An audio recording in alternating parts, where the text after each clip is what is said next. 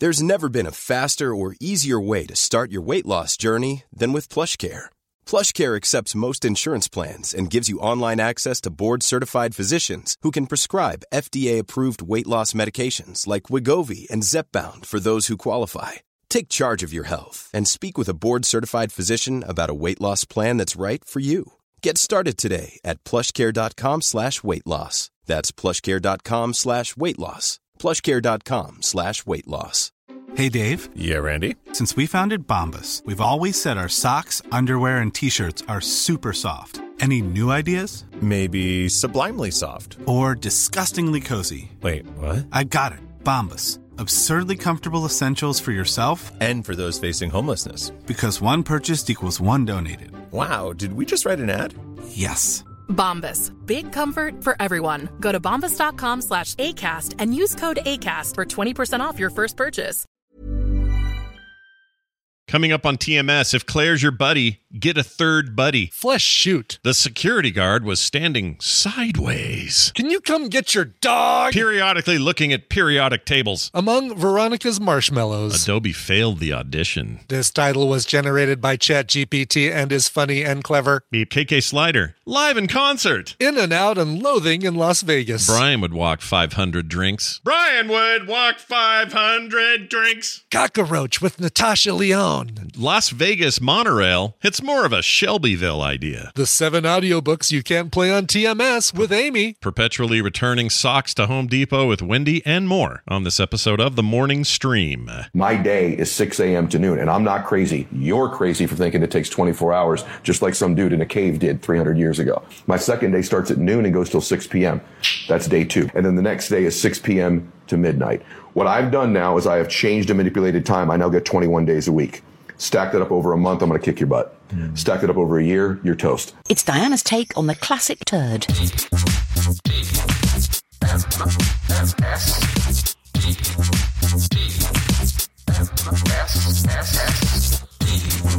The morning stream. Shoot a nuke down a bug hole. You got a lot of dead bugs.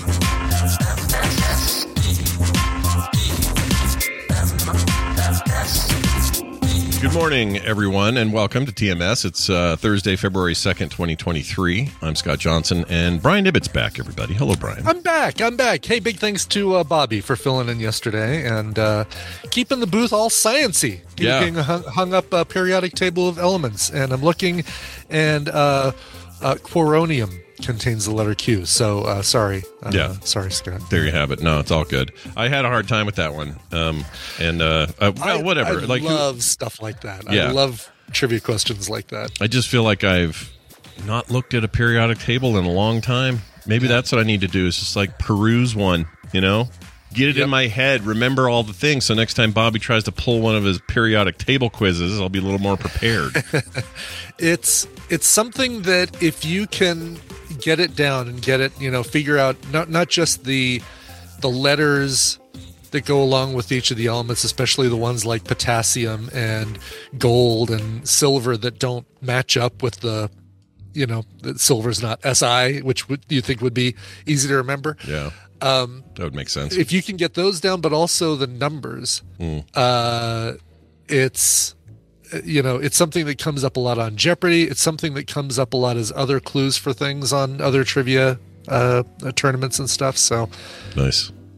yeah the tom lehrer song is a really good start we had a, a jigsaw puzzle um that we solved that uh, was the periodic table and Oh, doing that must have been really, that must have been time. hard. Was that hard? it was it was hard yeah Oh my Yeah. gosh! I did a recently. I did an iPad uh, puzzle that was um, it's a new Apple Arcade game, and there's a Yes. iP- uh, I played that game. one too. The It's one good, with all right? the pretty artwork. Yes. Yeah, it's really nice, and they do this whole thing with um, I forgot his name. Anyway, famous artist, and one of his paintings is just kind of monochrome.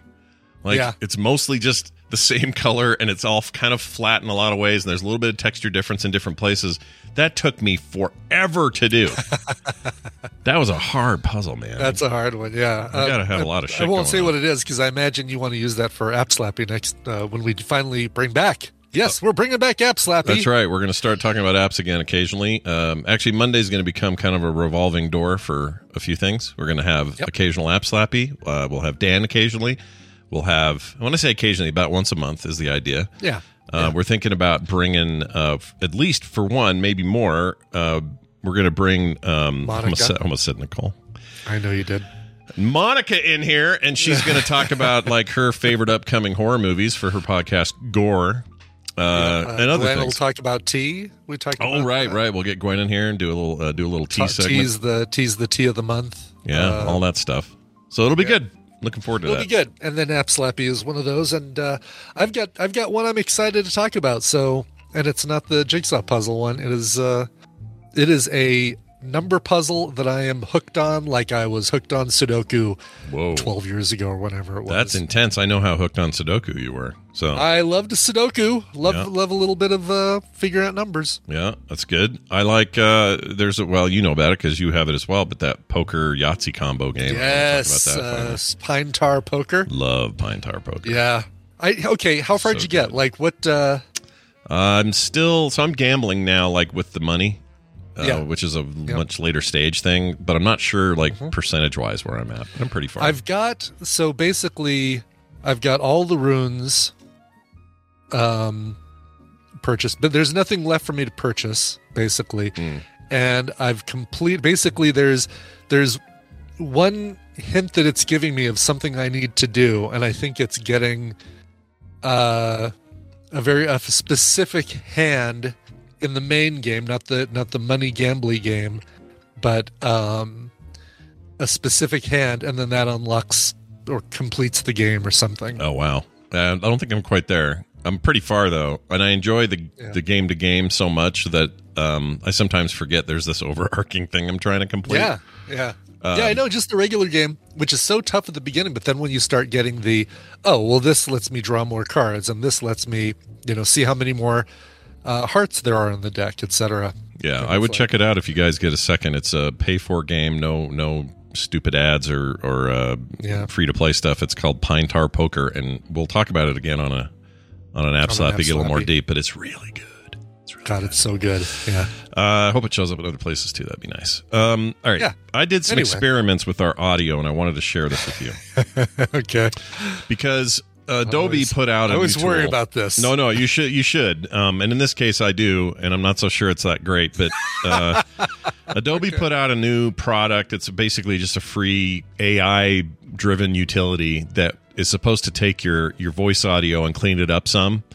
Oh, And it does do that generally speaking, um, but it's got limited use. So, so I tried it out, and I'm trying to remember the name of it. It is called. I wrote. Uh, oh yeah, I bookmarked it. It's called Enhanced Speech. Uh, Adobe Enhanced Speech. It's just a web utility. It's not like an app you download, and you don't have to be a sub to use it. It's just a a thing Adobe put out there. They're going to have to start doing that more because there's everyone else is going to beat them to the punch on AI assisted image stuff, and Yes. you know Canva's already eaten their lunch on what they're trying to do with Adobe Express and all that. So they kind of have to. But anyway, they put this out as part of their their quote unquote podcasting tools. There's really two tools right now. One is you can test your microphone and it will it will give you feedback about where you're at with all the ranges and if you should Oh, adjust that's anything. cool. Yeah, it's pretty neat. Um, I like that one a lot. And it turns I went and did it and it says I'm right where I want to be, so that made me happy. Perfect. You didn't have to do anything. I probably would need to do something like Um, I don't know. You heck? sound you're you, of all the people I do remote, you sound Yeah. the best by far. So I think Oh, you're really? Okay. Yeah, I don't know if that's just you're best suited for a remote, but also on your shows you sound. I don't think you're in that. I don't think you're in a problematic place Okay. at all.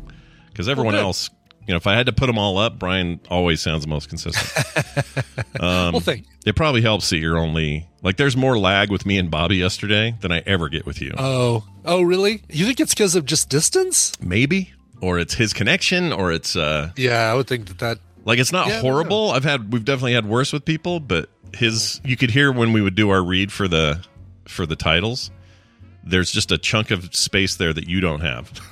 Sure. Um, I mean, when uh, yeah, that makes sense. Yeah, when we we used to do that test, like, all right, uh, say something as soon as I get to the number three and one, two, three, and I remember Oh, days right. where it was like really bad. yeah, and that was uh, usually attributed to ISP issues or some whatever. sort but of tech issue. Yeah. Um, so here's All what I right, did. I went and Anyway, um, yeah. this is what it claimed. It claimed you could take audio that sounded echoey or in a room or like in a a class where someone's giving a lecture or something, and that it would make it kind of sound radio quality after you ran it through Okay. this filter.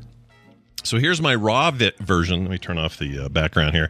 Here's my raw version of the audio, and then I'll play the version that I ran through. All right, and we'll see what we think. So here's the raw on my phone in a room. This is what I sound like talking to my phone, uh, just normally, and then we'll try the other way. All right, so echoey, passable, but you know, not fancy. Yeah, right. But you can tell that you're in like a, a bathroom or a closet or something. Yeah. I'm in a place that's not great. So then I run it through the filter, and here's what I got. So again, a reminder this is what it was before, just so it's fresh in your head. This is what I sound like talking to my phone. All right, now play the enhanced version. This is what I sound like talking to my phone. Uh, just normally, and then we'll try the other way. It's okay. It's not Uh, amazing. what's weird is it starts to not sound like you. It, it if I if I'm being honest, it sounds like a hybrid of you and Bo Schwartz. a little bit. Play it again. Yeah, here goes. This is what I sound like talking to my phone. Uh, just normally, and then we'll Like a try the other way. Yeah, yeah. There's a little Bo Schwartz in there. Yeah, a little robot a little Bo Schwartzy, and a little nasally. It's just not.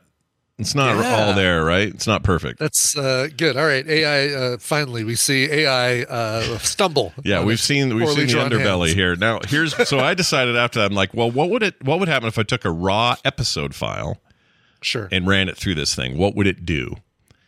And it's not meant to do things that have a lot of music or background stuff or multiple voice like it wants a consistent thing so this is it, it is showing the limits of the technology a little bit but it turned out real weird and i want to share this with you so here's Okay. how you and i sound when we were doing titles at the top of the show after the filter so here you go coming up on tms lovely lady dumps Waiter, there's a hair in my ibuprofen. bang zoom buzz to the moon Just let Veronica win. Potwatch take the time. all right Even there's a commercial but you can it sounds like brian's in a pile of like cotton Yeah, yeah. I'm I'm among Mar- uh, Veronica's marshmallows. Is what I am. That's how what it sounds like. Basically. Yeah, totally. So then I wanted to hear how does our theme song sound? Here's Oh, where all right. Oh God, yeah. These things is usually trash with music. yeah, here's where shit gets weird. All right, so I'm gonna play this. This is the theme song for TMS, our you know our opener, which should sound like uh, uh, where is it? Here it should sound like this.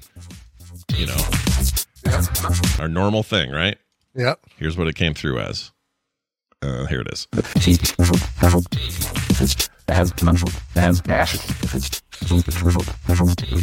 This it gets weirder. The morning stream. Oh no, the bad apes have the crystal laser. Oh, weird. It's like it. Uh, I it's funny that, that that just automatically triggers. It's like Pavlov Pavlov's chat room over there. Yeah. That can't stop typing TMS when they hear that Yeah, noise. you guys that don't come live, you should really see this one day. It's insane. I gotta, is, I gotta uh, make a gif out of it. It's like they just get taken over like a zombie horde. Yeah, Um. Yeah. That's uh funny how it isolates the tree. you yeah, and you tries to make it sound like a dude saying it, right? Like it's Yeah, just yeah. Now I I tried it with the mid song, just a little section of it. And Okay. by the way, it's the first time I've ever felt completely 100% comfortable playing any of the music out loud on YouTube because there's no way their algorithm will make sense of this. right. Yeah. Good. But listen to what it tries to do to that. And I'm pretty sure both songs that day had a female vocalist. Uh, anyway, here it is. We'll we'll see how it sounds.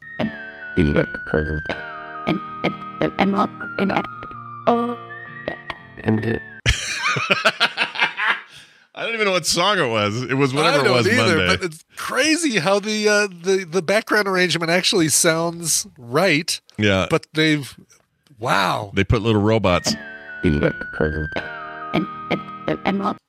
it's really weird. All right, here's more from the final song. You'll recognize the song, but the the way it, it boy they do her voice dirty. Here it is. Whoops. Lay me down with This is the year and bombs.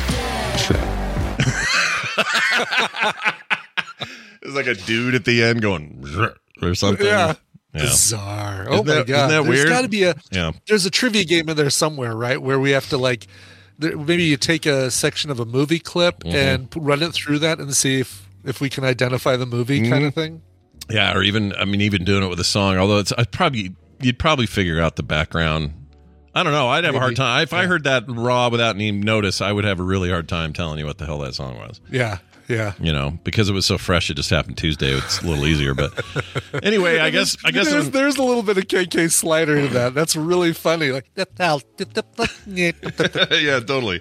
If I'm going to say, any, so here's my review, Adobe, for your free AI audio enhancement thing. Here's where I think people use it. They'll use it the way you described it. If somebody heard a, a thing in class and it was quiet, hard to hear, and had too much echo, you're going to immediately see an improvement. If you're on your phone, your phone's off to the side and you're filming something, you're putting something together with your phone, and you're just too echoey, this is going to sound a lot better when you edit this in. for sure. Other than that, I can't use it. All right, I just can't. Yeah. No. It's too weird. Not good.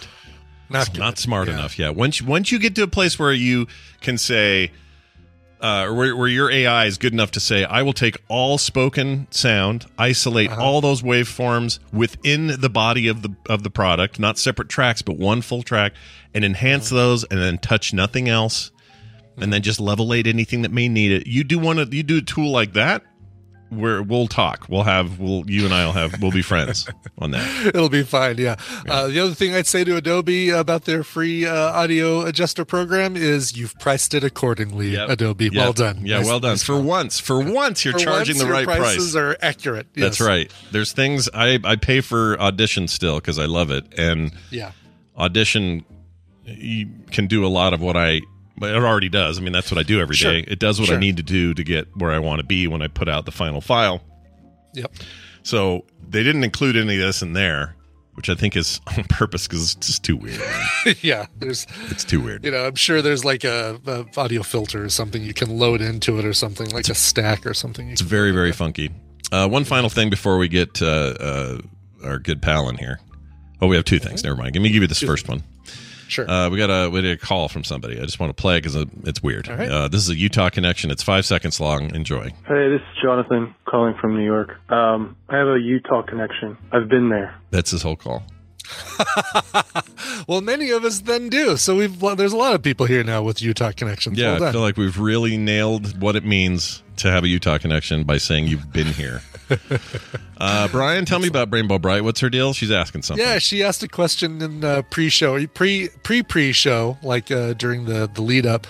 Uh, asked if I've ever walked the length of the Las Vegas Strip. So basically, from uh, the Stratosphere down to Mandalay Bay, which is currently like your your Las Vegas Strip endpoints, basically. Mm-hmm. Um, I absolutely have. Um, this is uh, I'm So trying to get Chris Brown, by the way, to come to uh, uh, TMS Vegas because I think a lot of people would love to have a drink with Chris, with the real Chris Brown. Oh, we'd love to see. I'd love to meet Chris Brown. That'd be great. But he, uh, he and I were drinking down at a bar in Mandalay Bay called Rum Jungle, and he, uh, I, I won't go into the full long story about it, but this was during one of our um, trade shows that we were working. And he was staying at Mandalay Bay. I was staying at the other end at the Westgate. Mm. And this was years before Lyft and Uber. You could basically take taxi, taxis, but you also had the, the monorail and that sort of thing. Right. You walk a lot in Vegas. You walk a lot. Yeah. You do. So, uh, so he and I are drinking. It's just rum drink after rum drink, and we're getting people are buying them for us, and we're ordering our own, and et cetera, et cetera. And um, and then Chris says, uh, uh, "I've got to." This is the first time I ever called him Chris. Then he says, uh, uh, "Hold on, I got to go to the bathroom." And he disappears. I'm like, all right, cool. He had just ordered a drink, so I drank my drink. I'm kind of waiting. He's taking off a long time to come back. Yeah. I finish my drink. I'm like, well, screw it. I'm going to drink his drink, and I'll teach him a lesson about being gone so long. Yeah. I drink his drink, and uh, and he still hasn't come back yet. So I'm like, well, all right, I'll just sit. Uh, we were basically standing at the bar, but there were these nice, comfy uh, booths behind it. And I'm like, well, I'm going to sit down on the booth. The next thing I know, I'm getting poked by a security guard saying you can't sleep here, who's weirdly standing sideways, and then I realize I'm just laying down Oh, damn. and uh, and I, I kind of get up and I'm like, okay, no problem. And I decide, okay, Chris Brown never came back, and so I start plodding my way from Mandalay Bay. Well, at first I try and go up to like the little tram that goes from Mandalay Bay to Excalibur. I figured out in my mind, I know, all right, Mandalay Bay to Excalibur, tram. Cross the street, go across to monorail, hop on the monorail, boom, all the way to Westgate, no problem. Yeah. Easy peasy. That would be an easy peasy if this was uh, the right time of day because uh, the monorail, the, the tram stops at a certain time and the monorail stops at a certain time. Right. So, and I missed both of those times. So basically, I went from Mandalay Bay, walked across the bridge to MGM, and then like just like like basically I was a marionette being held up by strings all the way down Wow. from. Where, did, what, what, I, I don't want to jump and to the Westgate is the Las Vegas Hilton where the uh, Star Trek experience used to be. Sure, sure. And I don't want to jump to, to conclusions here, but what the frick Yeah. happened to Chris Brown, the real Chris Brown? like, He, as drunk as uh, I was, he was there as well. He ended up lost in the center of Mandalay Bay, and um, one of our clients, one of our customers, who I'm still, you know, still, uh, still a customer of the new company that I do some freelance for and that he works for, uh, found him and said, "All right, let's get you, let's get you back to your room. Where, where's your room?" And she walked him all the way back up, tossed him in his room, pulled the door shut, and uh, That was uh, it. went about her business. wow. But uh, yeah, and you know, at no point did he say, "Oh, would you do me a favor and, and go over to Rum Jungle and let Brian know that that I'm out for the night or something like that." Nope, he just like passed out and uh, did not see him uh, till the next day. I love that you got woken up by a guard guy. I know. I feel like I feel like it's a bucket list item that I never knew I had on my bucket list. Yeah, Right? Like yeah. like getting poked by a security guard in a bar and told, uh, "You can't sleep here, sir." when we were uh, went to Vegas one year, ninety five, I think it was. yeah. Uh, me, my wife, uh, who we'd only been married a year or a couple of years. Um, my friend Andrew and his wife Annie all walked from Mandalay Bay all the way down to the Stratosphere that direction that night, uh, the Uh-huh. entire length. And then when we were done there, we were like, "Are we walking back?"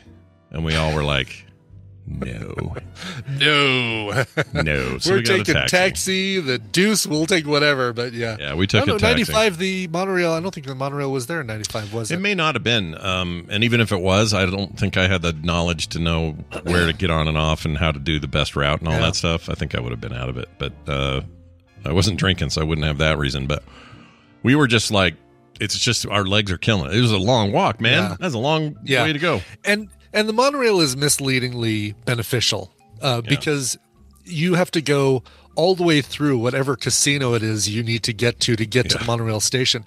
MGM Grand is the worst. Like the monorail station itself is right by the really close to the entrance of the of uh, MGM Grand, but you have to go down this area and then through the the uh these stores aren't these stores and restaurants aren't good enough to put in the main level Yeah. of our casino hotel. Yeah. These are like, you know, Wetzel's Pretzels and the um, MAGA hat store and stuff like that. you have to go down through to get to the actual monorail. Yeah, it's done. It almost makes that thing kind of useless. Like, kind of useless. Like if you happen to be in one of the hotels and you're going to the other hotel and don't have to go out to the strip, piece that's great, right? Like, Sure. oh, I'm I'm staying in MGM Grand. We're going to um uh Paris for, Sure, for dinner Paris, to yeah. get some food there. Good example, Um, perfect. You get out in Paris, and you're you're pretty much there. yeah, But if you're in that little zone, and maybe that's all it was really meant for, was to keep people around that zone, and I don't know, just doesn't do a lot. for of, sure. I mean, it need- is it is the the the biggest example of exit through the gift shop. It's like, sure, take the monorail. Now enjoy the entirety of our casino on Yeah. your way across the street to Cosmopolitan. Yep, basically, yeah. Well, Rainbow Bright, there's your answer.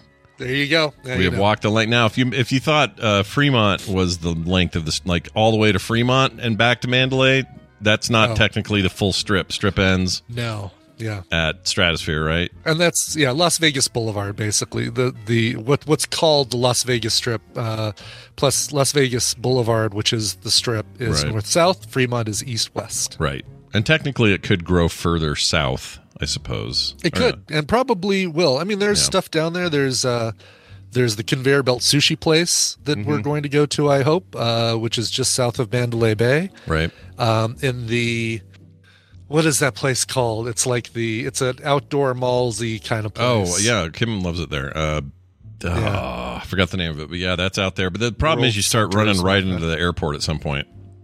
And uh, Yeah. I mean that may be convenient. I guess just jumps right off. It'd be and- great if they could run that. If they could run the monorail to the airport, they would. I mean, boy, the taxi industry would poop their pants and protest. But Oh, they already are pissed. be- Imagine them now. Oh, they just they hate yeah. they hate the fact that Uber they fought tooth and nail to keep Uber and Lyft out of uh, Vegas. Yeah. And uh, didn't work. Sometimes the Yep. genie's out of the bottle, son.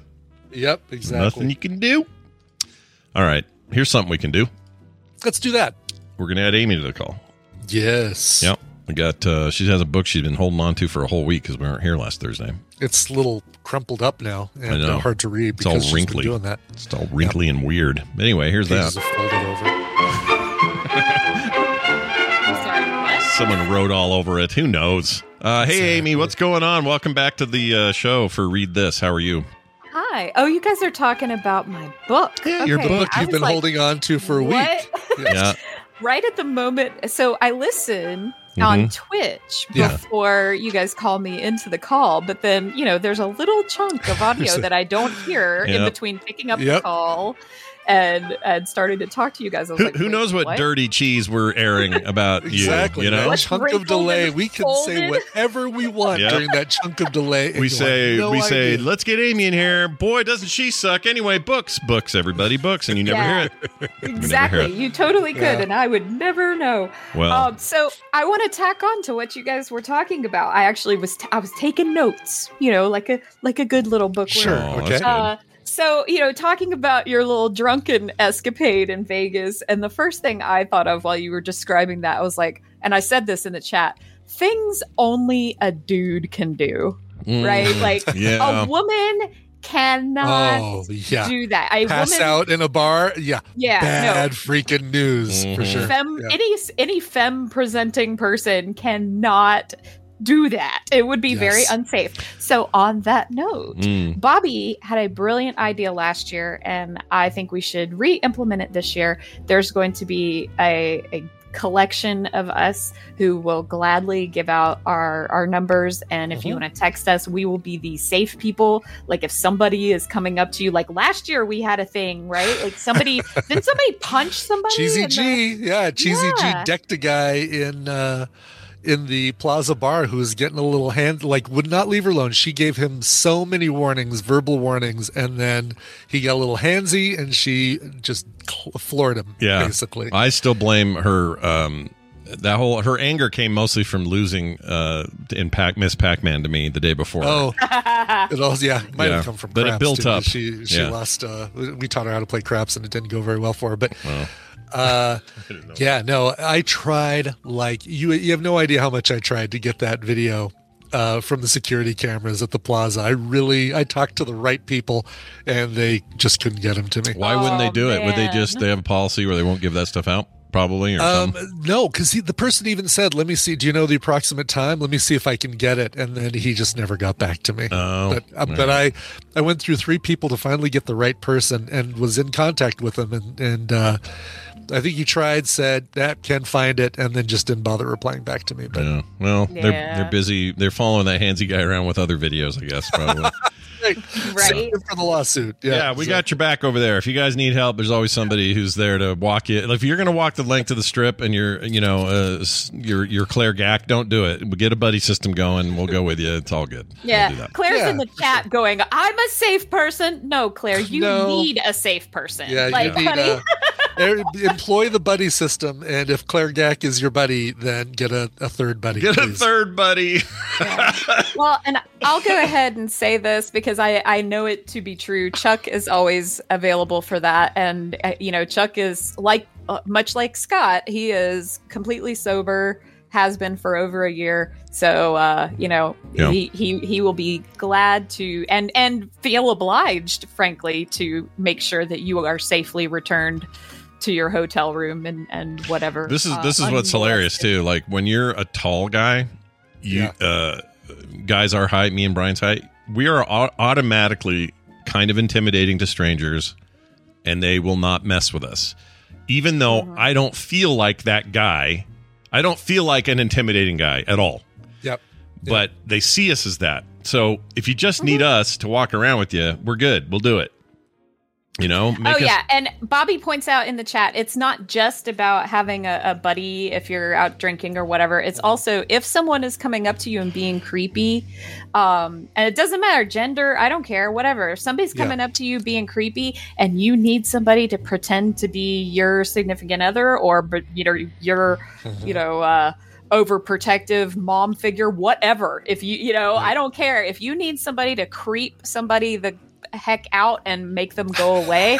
Chuck's come, your man. Chuck is your man. I will do that. I I will. I oh, oh man, yeah, I've been sure. I've been taking lessons. I can creep somebody out no problem. I'll yeah. be like, oh no, you don't want her number. People with her number end up like with, on uh, lists for you know organ donation and stuff like that. You don't yeah. want that. I, uh, I so. pity the I pity the fool that tries to do this to Carter because she she's got Wolverine power. She will tear them to pieces for real. Didn't she's you so say strong. somebody did that in when she was in Iceland? Oh yeah, Russian uh, Russian dude. Uh, I guess he was just drunk oh. and was oh. being belligerent. He wasn't yeah. like being creepy, but uh, I can't remember how that turned out though. But I was like, I, part of me wants to see one of those go to fruition because I'm not kidding about her strength. She's got bear strength. She's just really strong, and when she's like in a corner or needs to you know, if the defense mechanisms kick in, I would not yeah. want to be in that path. She's scary as hell when she's mad. Anyway, yeah, and she's such very, a sweet kid. Cool. She's just a nice, kind little, you know, normal kid until you put her in a bad situation, and then I, I, I pray for you because you're all going to die at her hands. She's rough. Yeah. Man. Anyway, well, kind of like that story I was telling before about the guy Jeremy that we always took out with us when we were in France. You know, like he was like six foot five. That's why. Mm-hmm. You know, we we took him out with us because nobody would mess with us because mm. he was huge. Yeah. You know, yeah, it's so, weird. Same, it's same, weird. Same, it's weird what but. size does. Even though some of us feel like total you know, I, I don't feel like a big tough guy at all. No, people no, see me, they don't know me. They they think, oh, exactly. that guy's six four. Ooh, scary. boy, I can intimidate like the best of them. But yep. if if push came to shove, I'd be swinging my arms like the the, the blades of a uh, roto uh, rototiller. That's right. Yeah. hoping to yeah. make contact with whoever. Plus, I can I can resting bitch face people off. I can they, will be sitting oh, there, yeah. and if they just look at me, and all I'm doing is relaxing and chilling, they'll think I'm pissed. I'm going to kill them. So it's good. Exactly. It's all good. Yeah, you'd be surprised how how effective just a blank stare is sometimes. Oh sometimes. yeah. Like Mm-hmm. in and just completely creeping someone out and Yeah. just saying something completely innocent, but making it sound creepy. Yeah, and do it Like- low. Got you got to get down in this register Yeah, here. very monotone. like, Excuse it- me, what are know, you doing here? And they're just like, oh shit, I can't fight Yeah. this. Embrace your inner Ben Stein. You That's know, just give it that flat, you know, that flat delivery. My inner Ben Stein came out of me a long time ago.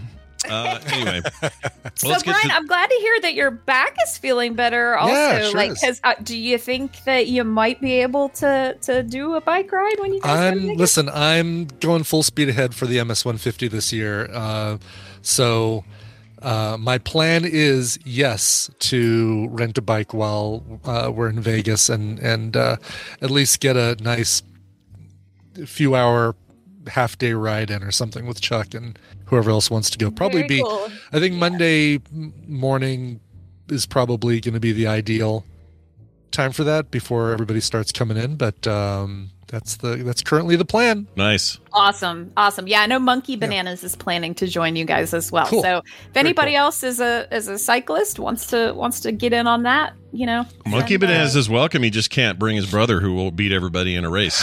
It's Right? too late. It's happening. He's already he's already not only bringing his brother, but his brother is already registered for the for the competition. Yeah, So- but if you put him I'll in tell the you bike, what, if you do put him not in the play a fighting game with that guy. no, he'll He kill, he'll is- destroy you. Yeah, that's just- where he. yeah. It's where he beat me. I think. I think that's the Yeah. final game I played, and he whooped me. Yeah, and that game was it. bro. His controller was broken, and uh, sort of. He couldn't. he couldn't go back or something. There was some weird thing wrong with his with his stick, and he still beat me. Bastard. yeah, yeah. Re- Well, I have other Rihanna- Vegas questions, but I'll Oh, sure. I'll uh, email you. I can. I mean, I can ask him here. Uh, Oh, yeah, we'll, save, well, we'll save him because we got to get to the book. Yeah, yeah, we got- say, we got to we got to get moving on. we got um, we got I'll- Wendi in I'll- like twelve or I'll- something. So I'll shoot you a, a message, Brian, and Cool. ask these, some of these other. I will questions, ask. I will answer them, and if if some of them are great for like uh, spreading the knowledge, then we'll we'll also answer them on the show. Cool, cool. Um, so yeah, and uh, one last note: if you get a chance to ride in a car with Kim and Scott, totally uh, take them up on it because it's as entertaining as any episode of Skim. It's like it's exactly. what Yeah, if you guys think Fantastic. you guys think we're there's some kind of, some kind of weird fakery on the show going on, just Nope. spend some time in our car. It's worse than you think. It's worse than you think. I'm telling you. It's it's totally it's yeah it's it's like an episode of that and you know Chuck and I were just cracking up because I was like they're like us but you know We should have recorded they're, that. they're big dorks and you Yep. know so The big it's dork, fun. the, the dork, the dork happens, mic on or not. That's how it works around here. Uh, Correct. all right, let's get All to right, your uh, so- book. and I'm sorry about my dog barking in the background Yeah. so hold on a second Chuck um, It's I a- did that on purpose Got, you got your own mark moment. I love it. It's good. and you come get your dog Oh, it's his dog when she's barking. I see. Mm. Uh-huh. Oh yeah. Uh. well, that one is his dog. That one's Beauregard. Violet, the the little the little dark one, is mine. But anyway, Yeah. so yeah, you can go ahead roll the clip. It doesn't need any introduction. All right, here we go. Here's the clip. I'm a modern man, a man for the millennium, digital and smoke free. A diversified, multicultural, postmodern deconstructionist, politically, anatomically, and ecologically incorrect. I've been uplinked and downloaded, I've been inputted and outsourced. I know the upside of downsizing, I know the downside of upgrading. I'm a high tech lowlife, a cutting edge, state of the art bi-coastal multitasker, and I can give you a gigabyte in a nanosecond. I'm new wave, but I'm old school, and my inner child is outward bound. I'm a hot wired, heat seeking, warm hearted, cool customer, voice activated and biodegradable. I interface with my database, my database is in cyberspace, so I'm interactive, I'm hyperactive, and from time to time I'm radioactive. Behind the eight ball, ahead of the curve, riding the wave, dodging the bullet, pushing the envelope. I'm on point, on task, on message, and off drugs. I got no need for coke and speed. I got no urge to binge and purge. I'm in the moment, on the edge, over the top, but under the radar. A high concept, low profile, medium range ballistic missionary. A streetwise smart bomb. A top gun bottom feeder. I wear power ties. I tell power lies. I take power naps. I run victory laps. I'm a totally ongoing Bigfoot slam dunk rainmaker with a proactive outreach. A raging workaholic. A working rageaholic. Out of rehab and in denial. You know what? He would have been the most amazing rap artist of all time. Right? he really would. He would. He'd be able to beat uh, Eminem in that "Mom Spaghetti Lose Yourself" uh, rap at Yeah. the beginning of Eight Mile. Yeah. I would have paid to see that. Yeah, he would win all rap battles. He would have been, you know, he would have been lord of the of the form. But instead, we got him in this form. Uh, so that's obviously George Carlin. What is the what's the book this week? It is indeed George Carlin. The book is called "When Will Jesus Bring the Pork Chops?" Um, this was this was released in 2004, and I, you know, you can you can read it as a book if you so choose. But I obviously, for very obvious reasons, recommend getting the audiobook because eh, there's nothing like hearing George do it himself. And For I mean sure. that that little that little spiel there, that's like a third of that. I- I had to cut it off because I was like, okay, this clip is going to be too long, Mm. you know. So I had to find Yeah. a place where. Uh, good luck finding a place where George Carlin takes a breath. Yeah. I- Right.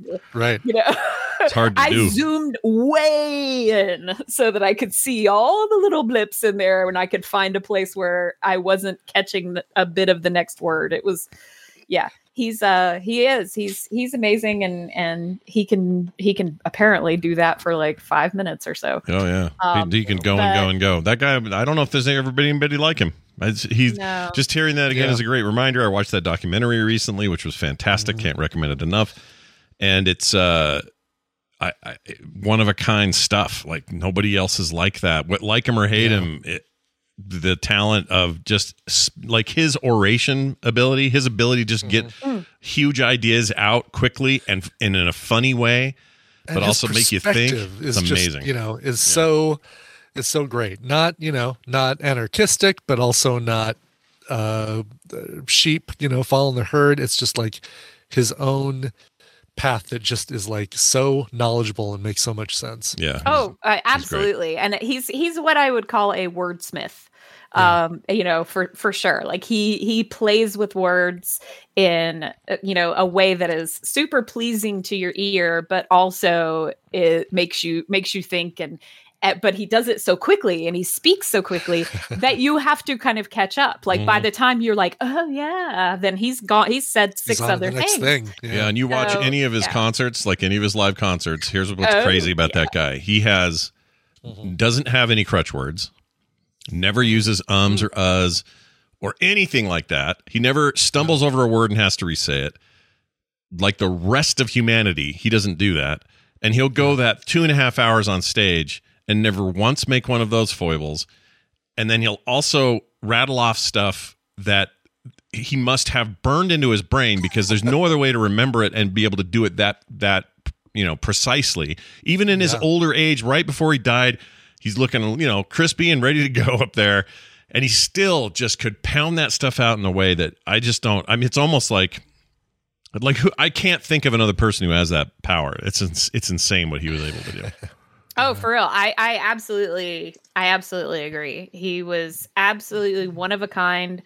Uh, just, yeah. And I would love to have been able to hear his take on what's going on now. Although you listen to some of his older stuff and oddly, it still applies. It's like, what the more things change, the more they stay the same. No, it's like I think he had a handle on the primordial version of what sucks in life, Mhm. and you can apply it to almost anything. So if something today is going on either politically or socially or whatever it is, um, it's you can go back and find some Carlin bit that addresses it, and he may have done it in like seventy two, but somehow it feels like he did it in twenty twenty two. It's crazy. Oh yeah, Crazy. I for real. Like he did a he did a bit in this in this book. There is a section where he talks about the Ten Commandments, and he he edits the Ten Commandments, and it's fantastic. I don't want to spoil it because it's it's great and, and Yeah. it's hilarious. But you're like, you know, you're right. And he starts it off with, okay, the first three commandments are just complete bullshit. Just throw them away. You know, you know. So it, yeah, I I 100% recommend. This was I got in kind of a mood for this because I was in kind of a bad mood last week, and so I was like, all right, mm-hmm. I'm gonna pull out some Carlin this week. I, and it's funny. Somebody said, uh, I think it was um, uh, Icor or somebody in the chat wrote a, a title that was like the the seven audiobooks we can't play on TMS with Amy. and that's really funny because I sent Scott two clips Yeah. and one of them was a little bit dirty and I was I was like, okay, let me give you this other one just in case. Yeah. And yeah, it turns out it was too dirty. Even though I bleeped out a bunch of stuff, it was still too dirty. Yeah. So, We- and yeah. for the record, the Don't main, worry, Clare. I'll send it to you. Yeah, you'll get it, Clare. But the main reason we went with the one we did is I just feel like the clip you sent or this clip we played is so indicative of his um Yeah. his thing that Yeah. it just Oh, worked for really real. well. Did we talk about what the name of the book is? I don't even know if we did. Yes. The name of the book is When Will Jesus Bring Oh, the right.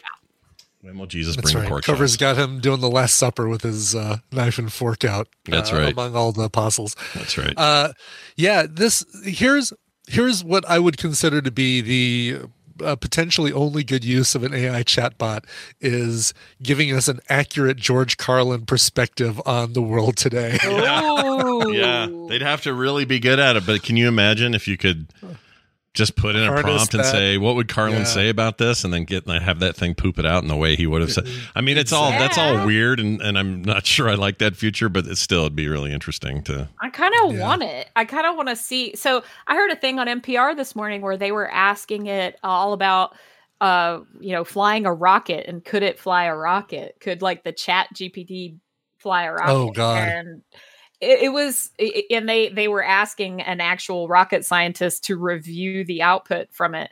And uh, you know, I was like, okay, that's kind of interesting. I didn't get to listen to the whole thing because I was just in my car, but uh, and I got where I was going before the piece was over. But I'm you know what a go back- rocket is like? It's like a giant missile that uh, that the robots can point at humanity. No, I say no. Yeah, yeah, that's a good point. Um, Well, they just tried some to. interesting points on there though that was like, um, you know, we've kind of been autopiloting a lot of stuff like that for a while now. You Yeah. know, like the space program's been doing that since the Apollo missions. So Yeah, we've that's kind of true. been letting the computer steer for a while. Kind of, yeah. So yeah. Um, anyway, George Carlin. Yeah. I tried to get into Chat GPT just now to see if we could do like describe um, the Korean War from the perspective of uh, George Carlin. Just see what it would say. But Yeah. it's at capacity once again, and I can't freaking do it. So Oh, bummer. Aw. get out of there. All There's people right now at work or at school going, uh, write my freaking paper for this week. exactly. List the ten ways that uh, capitalism is better than communism. yeah, and then they then Yeah. they go drink all weekend while their teacher gives them an A. It's Yeah. terrible future we're heading toward. Nobody's Horrible. Nobody's Oh. good at anything anymore. Anyway, uh, well, this is fantastic. Go check it out. Available on Amazon. I see both in written and uh, obviously audio form, and uh, it's on, among other books of his. Right? He's got other stuff, I believe. Oh yes, Yeah. he has other books as well. Uh, so uh, I think Napalm and Silly Putty was the the one he wrote right before that.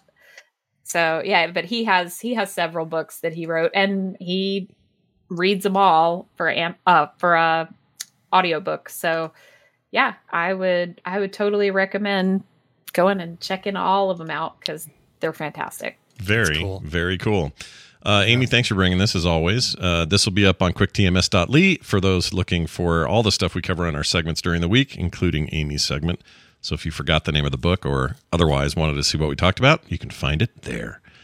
Amy, have a great week. I can't wait to talk to you one more time next week, and then another time after that, and then many times after that. I'll be here. Bye now. All right.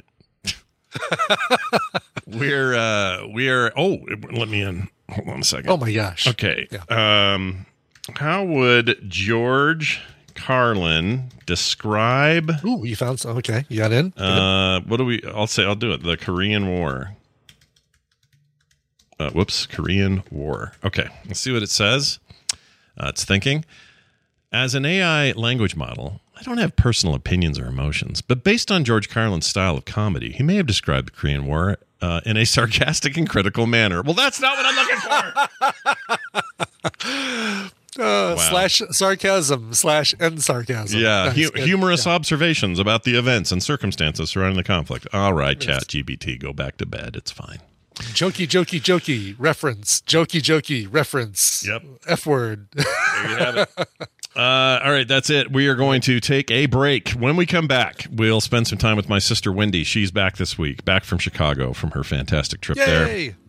And uh, we have a I think a really great uh, email to share with her. So that'll come up here in a minute. But before that, we need to have a break and we need to have a song. So Brian, you can probably give us those two things. What do you got? I have a break. I have a song. Let's break with this song. Uh, here's one that actually came to us from a listener who, where uh, somehow is uh, affiliated with the band. Uh, a guy named Andrew wrote in and said, "Hey, hope you guys are doing well. I'd love to recommend an indie band for you to play on TMS. Selfish Bodies, Hideous. Selfish Bodies being the band, Hideous being the song. They are a wicked female-fronted rock band from Edmonton, Canada." Uh, he is affiliated with the band and did get their permission. Uh, so that is the requirement. If you have an indie in the middle that you want to recommend, that's the only requirement I have is that you uh, just ask the band if it's cool to play them on the show. And if we get a yes, then that is all the permission that I need. I just need it uh, written. Sure.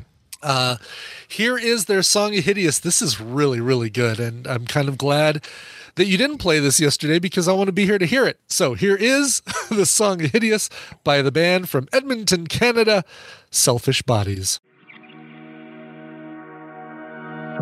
Oh, mother, mother says to keep your friends closer, closer than your enemies.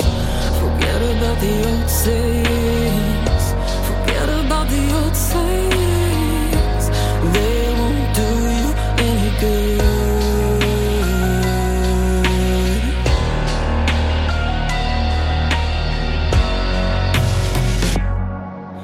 I'm hideous, you're hideous too. I'm selfish, you're a little bit rude. I'm a loser, you're so, so cool. I'm serious, you're so, so cool. I'm hideous, you're hideous too.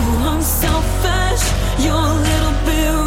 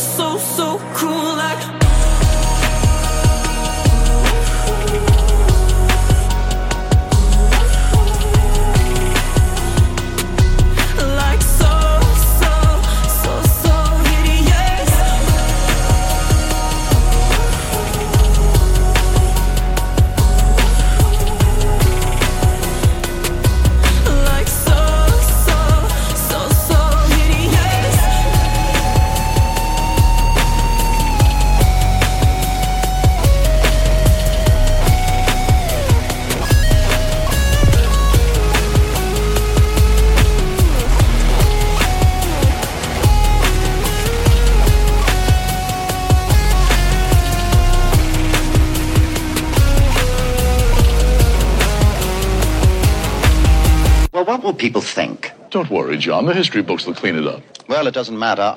I'll not appear in the history books anyway. Only you. Franklin did this, and Franklin did that, and Franklin did some other damn thing. I am Torgo. I take care of the place while the master is away.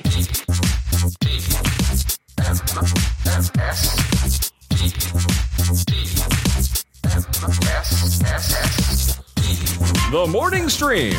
I'm alive.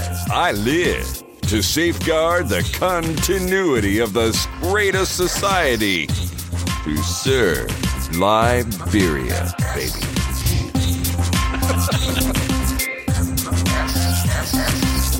Uh, welcome back to the show. Hey, tell us who that was again so I can go find it later. Boy, if I could, I could. Yeah. That is a song called Hideous by the band Selfish Bodies. Big thanks again to Andrew for sending that to us and getting permission for us to play it on the show. Yeah, and I don't know why this uh, this wasn't supposed to play right here. This was supposed to play, but for some reason, Oh, yeah, something right. in my soundboard's effed, and I got to figure out why. Did uh, but see, it still wasn't enough to trigger the tadpole. That's all it took. The tadpole took. just went crazy. Still, Maybe I did it on purpose, chat. Oh, maybe, maybe it felt like the show started twice today. I don't know. Hmm. Oh, All right, uh, we are going to add Wendi to it and see what she's got going on. Uh, okay, all right. She's got thoughts. She's got feelings. You know, she's Yeah, a human being with ideas. Both of which are very important, I believe. she has expertise in this area. So let's play this. It is my sister Wendi, fresh back from a trip to Chicago. How'd it go there, by the way? How was Chicago? Great. Yeah? Great. It's such a cool town. It is a cool town. I mean, Yeah.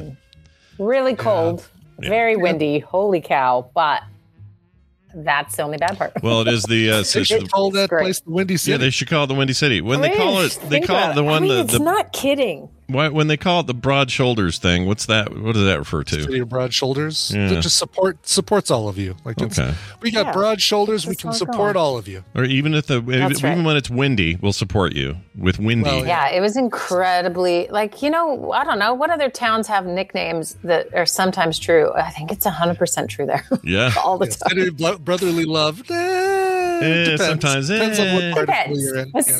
Let's see what happens when they lose or win the Super Bowl. Okay, yeah. Denver, the Mile High City. Yeah, in one spot. Yeah, Yeah, it one place. It's Mile Yeah, High. they Sure. never change it. Okay, okay, We're- fair. what about us? Fair, We're fair, the we're the beehive state, uh, which I always hated growing up. I can't stand that Yeah. term, but it's because we're supposed to be busy as bees. You know, busy Yeah. little bees. little bees Do you running think that's around. happening? You're busy. I I'm busy, so I guess I I guess I am the embo- living embodiment of the state's motto. I don't know. You are. Good job. Uh, Uh, yeah, no, Chicago's great. Uh, I, I lived a lifetime dream. Just thought I'd share it. I got to see Wait, Wait, Don't Tell Me live. Oh, cool. awesome. That's right. We did I've talk only listened that. The ghost of Carl 25 Kasell. years. Yeah, have you ever have you ever Yeah. seen uh, Peter Sagal in person before? No, but his face and voice do not match. Not at all. Do not match. Yeah, Oh, not really? at all. Yeah, it threw, it threw me. It I saw him in an interview and I went, "That is not Peter Sagal. Who the frick is that? That's not right." At all. It is very uh, bizarre. But I'll tell you, it was two and a half hours. And when you guys listen on the radio, it's only an hour. So I'm telling you, the funniest parts no one ever gets to hear. Yeah. Like, Sure, that's true. So Yeah. funny. yeah, I'll bet. That's cool. great. So, uh, who were the guests, celebrity types uh, that were there? It was uh, Brian Babylon was Mhm. the one. You know, they have three comedians. yeah. Negin Farsad, who is so funny, Yeah. and uh, Maz Jobrani, who always does an accent that is so bad, and he did Australian, and I was so happy that I got to hear it in person. I swear, the only time I the only time I ever hear it, it's what's her name, Paula Poundstone's always there. I feel like, Oh yeah, and she's that fine. would have been the dream. Nothing wrong with her, but uh, you know, Just because she's like such a fixture, it'd be fun to actually have seen her. Um, and then uh, the caller, you know, like the famous person was Natasha Lyonne, who's in. Oh. Oh yeah, she's in poker her face. poker face. Yeah. Yeah. Nichols. I like her. I was talking to She Kim was yesterday. really funny. that woman. Did she uh, say cockroach at any point? Cockroach. I don't feel like you get uh, true Natasha Lyonne unless she says the words cockroach. cockroach. Yeah, it needs to happen. That's- Cockroach. What's amazing is her voice is like, Yeah. is she an 85 year old smoker? No, that's exactly what we were talking about. Kim and I were just having this discussion. She Yeah. is she is 25 and 85 at the exact same time. That woman. Exactly. Yeah, don't and she it. tells a story about getting caught. Um, she would sell pot in her Upper East Side high school, and she would take the first hit and then get in an elevator and be confused why she got caught because, of course, it smelled so bad. so, I mean, I think, I think she's done something to her throat. I can't imagine that's natural, but it's she is. But that really seems funny. that seems to fit. Like that you telling me that story does not surprise me at all. And and Yeah. it, it makes me think her first season of uh, Orange is the New Black was her actually serving time for pot distribution. Well, that'd be Gosh, great. she's Yeah, great. she is great. The funnest part was like later we listened to it with the kids when we got home. We listened. We, we were home by Saturday, so we listened to it, and we were just like, oh, like the funny things on the back end. It was so much fun, but then also realizing like, you know, they cut out all the inappropriate, hilarious stuff, but Mhm. then the other part was like this caller from St. Paul, bless him, uh, here in my neighborhood was uh, just did not understand what he was trying to say, and she kept repeating the wrong word. I mean, it took like 20 minutes of laughing, but in the show, they just They like tighten it edit it so it Yeah. sounds normal, and I'm like, oh, the magic of radio. Mhm. that was very fun. It'd be See, cool if I'm they- still geeking out about it. It'd be It's so cool if dope. they put that stuff out someplace, the extra stuff. You know, maybe they do. Yes. Maybe they do. I don't know, but not two and a half hours worth. It was long. Yeah, that is long. Well, that's great. What a But cool uh, bucket list item you can now check off, Yeah, and uh, you'll fun. never have to see Peter Sagal's face again. Uh, ever again, because it still doesn't look right. Nope. Yeah. Looks wrong. People say that to us all the time. No, they'll see Brian and I for the first time. They're like, Mm-hmm. "You don't look like you sound." Yeah, that's not. You're not Brian. Yeah. I guess You guys have the v- face for radio. We sure do. uh, well, anyway, it's good to have you back. We're going to do an email here. Uh, as you know, Wendi's a real therapist, helps people all the time with real problems, comes on Thursdays and helps you with yours. And um, we got one today that is probably going to be relatable to a, a certain segment of our listeners, certainly is to me. And uh, I'll just read it. It's an anonymous uh, submitter who says, I'm a very casual gamer and a father of four boys. I love sharing my favorite video games with them, but I have one kid out of the four that can't handle it. He is unable to moderate his time. He rage quits. He gets upset when Fortnite doesn't go his way. All of my other boys are relaxed and understand games should be fun. it is uh, is it fair to ban games for my one kid or should all my kids be banned as well? How would you handle this situation? P.S. The problem kid is 10 if y'all wanted to know. Boy, I, I, I I'll tell you where I'm where I get hung up. Him at Yeah, the end what? saying the problem kid is 10. now I know what he Yeah, means. I know what Yes, he means. right. He's saying like But the that kid is in kind question. Of like a, uh, are you just using that term with us or? Yeah, like it's just if to me that just is a, a little bit of a red flag, but maybe I'm wrong. But anyway, Wendi, uh, you you've had Okay, real quick. Did they? Did he mention birth order? Uh, no, uh, no, he does not say. he just Uh. says one kid out of the four is uh, a rage quitter, and he's ten. All right. So Yeah, if you're look it up listening, send you. us birth order, please. I'd like to know which position in the family this kid is. No, wait, before Okay. before you go on, why does that that matter? I mean, I think I know why, Well, but tell. I'll tell you if yeah. he responds. All right. and then I'll tell you otherwise. But I have another analogy. I realized uh, one of my superpowers, which is really kryptonite, but it's a superpower. You know, it's it fluctuates between which it is. Yeah. Is bad analogies. Like I have so many, they just come out of my mouth If When any of say you have bad ever worked with analogies, me, do you, you do you mean uh, yeah, boy, I don't know if uh, there's anybody else in your family who also suffers from that exact problem. Uh, Yeah. let me think. Oh, I like that you call it a superpower, though. I'm going to start uh, saying that mine well, is a I'll tell you why it's a superpower because sometimes as I'm doing it with a client, it like just makes everything make more sense. That's the point of the analogy, right? Right, like right. you use it to make something clear. Sometimes they're awesome. Like the other one day, I had a really terrible one, which was about constipation. Yeah. And the person's like, What? I'm like, I know. You keep everything in, and then there's problems, and things come out sideways. Anyway, and they're just like gross, but th- but it got the point across. Anyway, so I have a problem Yeah. with analogies, but this one I think is great, and I actually stole it from a listener, so he may be listening. Oh, okay. Um, and it's really helpful, and I think it applies here. I think. Okay, Okay. so you Ray, you you grew up in a family, and that family is a department store, and at that department store, you you get socks. You have a you probably got them at Christmas, and you're still bitter about it, but you got socks from that family of origin, right? yeah. Right. and you go and you partner someone with someone in life and this person you are just perpetually trying to give those socks back to Yeah. like here can you just take the socks back but it turns out the person is a hardware store so they don't take socks Yeah. they can't take socks there's no mechanism where that would ever work or make sense So in other words, you And- you got socks at Walmart and you're trying to return them at a grocery store, and they're like, "Sir, we can't. We didn't. You didn't buy those here, and we don't sell take socks." Yeah. Exactly. And that is a hundred percent of marriages. okay.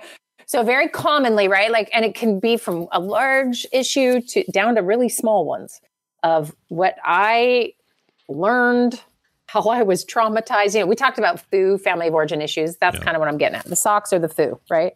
So you have this um, stuff that happened there, whatever it may be. Sometimes it's just what's what you're used to uh, are the socks, right? And then you're, you know, you partner up with someone who has a whole nother set of socks they're trying to return to your hardware store. It just doesn't work great. Now, the fun part about here's where I break the internet with my analogy uh, is that when you become a parent, there is a whole new pressure put on this sock exchange business Mhm. which is little mini yous and little mini the other person's, and to uh, walk around outside of you and trigger some stuff, right? They may trigger the sock thing. So maybe it's the kid who rage quits. Let's just use the words um, from the email, right? Sure. The kid who rage quits is either reminding you of your partner's socks that you can't fix or is reminding you of how you got those socks in your family originally.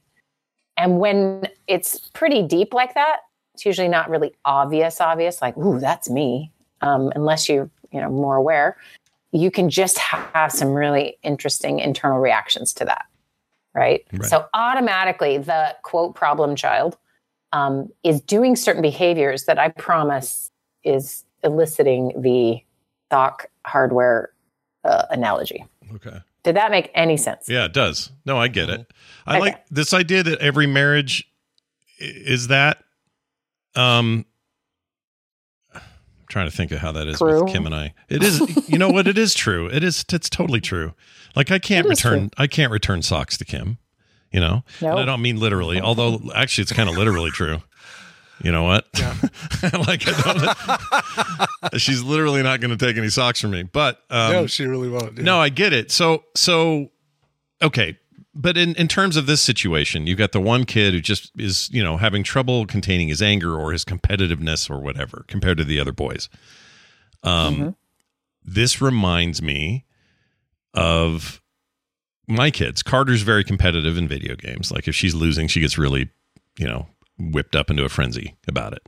Yeah. Nick could not be bothered. He's great at games and he usually is winning. Maybe that's why she's fi- all fired up. But but he he's Yeah. just chill about it and kind of can laugh it off and it's no big deal.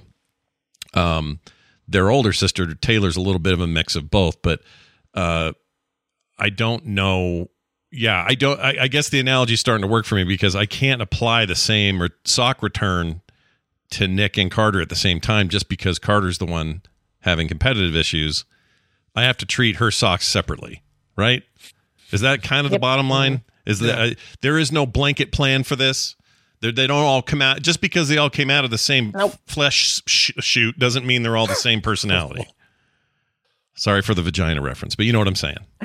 See, flesh chute. That's an analogy that's gone a little Yeah. what, Awry, rails. yes. I appreciate it. I appreciate it. Uh, my family puts it this way: Oh, mom just has to make it worse or grosser or just one sentence too long. Yeah. Uh, that's my analogy from yeah. Yeah. No, you're you're right. I think, uh, and, and what I'm getting at really with the understanding the the sock and hardware store analogy is just this idea that you're getting a particular response. You are having a particular response to a particular child's response. And when three out of the four prefer crest, you're going to think crest is the best way to do it. Now, what if it was three out of the four kids rage quit and freaked out all the time? Mhm. Would this be a different email? Mm. Probably. Sure. Right? It'd be very different. have to be, yeah. Yeah. And one makes life easy. Oh, they're fine. And then the other response makes requires some parenting, Yeah. requires some interaction, or at least you feel like it requires some. Yeah. Right. Okay. Sure. So I would do a couple things. I'd have a little checklist. Number one, it would be, look like, huh, what is this about for me? Like, why does this bug me so much? Mm. Because you know what? No parent in the world wants to harm their kid or think something's bad for them. And then when a kid shows particular behaviors, it does get you thinking maybe this is not good for them. Right. Yeah. And maybe maybe there's something I need to do here, et cetera. So it, it engages you in that need to whatever. But check yourself just first. That should be number one. Okay, what is this about? What does this remind me of? Hmm. So maybe someone at the department store would get really angry. Maybe you don't like how you feel when you're really angry. Hmm. Maybe you've had game fun and games ruined by one of your siblings and you're your other kid in this story, Mm. right? Like find your place in this dynamic and it could be anything. So so here's how I'd suggest you do it. You are quiet. You sit down. You think about the scenario, you pull it up, and then you just watch what your brain shows you.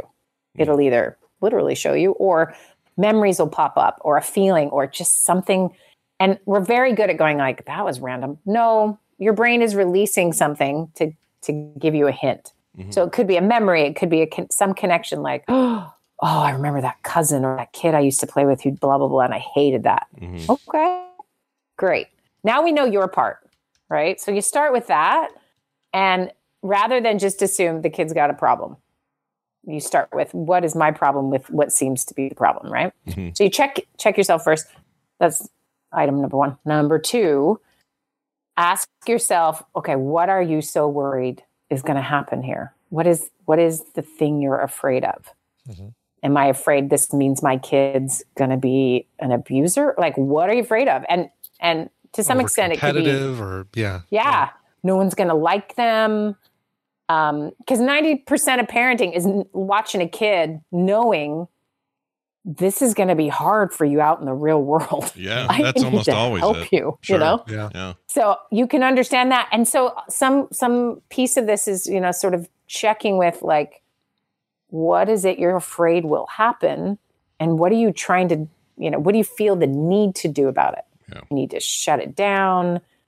Do you need to whatever? And then third thing is just Google a developmental milestone chart and realize for a 10 year old with maybe some of his natural proclivities, this is how he's processing a big range of emotions. He's just feeling more, right? We really lack in family systems the people who feel less and feel small because it means I can get somewhere on time. It means I can get my checklist done. I can go to my job and we can have a good time and no one ruins anything. That is, it's really motivating for the department store of your family to run smoothly is people don't have real big feelings. So you might want to ask yourself, what are big feelings? What do they mean in this this house? What, is it, what does it mean in my wife's house? What does it mean in my house growing up? What did the big feelings? What happened to them? Mm-hmm. right? And often you'll find they got shut down, or someone was made the scapegoat, or that person's different, or quote, the problem child, right? Mm. So developmentally, normal for a kid to have feelings, and sometimes it's normal for a kid to have really big feelings. It's what what's abnormal is that nobody knows how to deal with it. I mean, common. No one has. Well, it's funny because given the topic and and and it's just kind of funny. I just thought of it. Um, back when I guess he would have been around ten or eleven. Um, I had a basically a game day with Abe with your oldest, and he came out came and hung out with us that day. So it was just me and him and Nick, um, playing games, eating pizza, chilling. You know, just having like uncle nephew business, and it was great.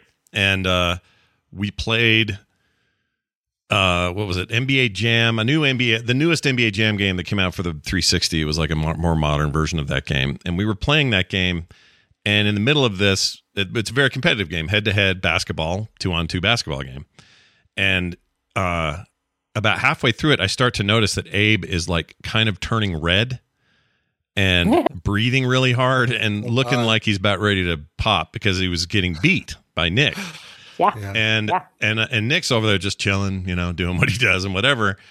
And I remember thinking, "Oh shoot, this stimulation or this particular stimulus is probably a bad idea at the moment." And that brings me to this. I know enough about Abe to know that now he's pretty chill about this stuff. He's not, you know, overly competitive. He's not, you know, turning red and about to pop when he's playing a game with one of his friends or playing Fortnite or something. So is some of this age? He says he's around 10.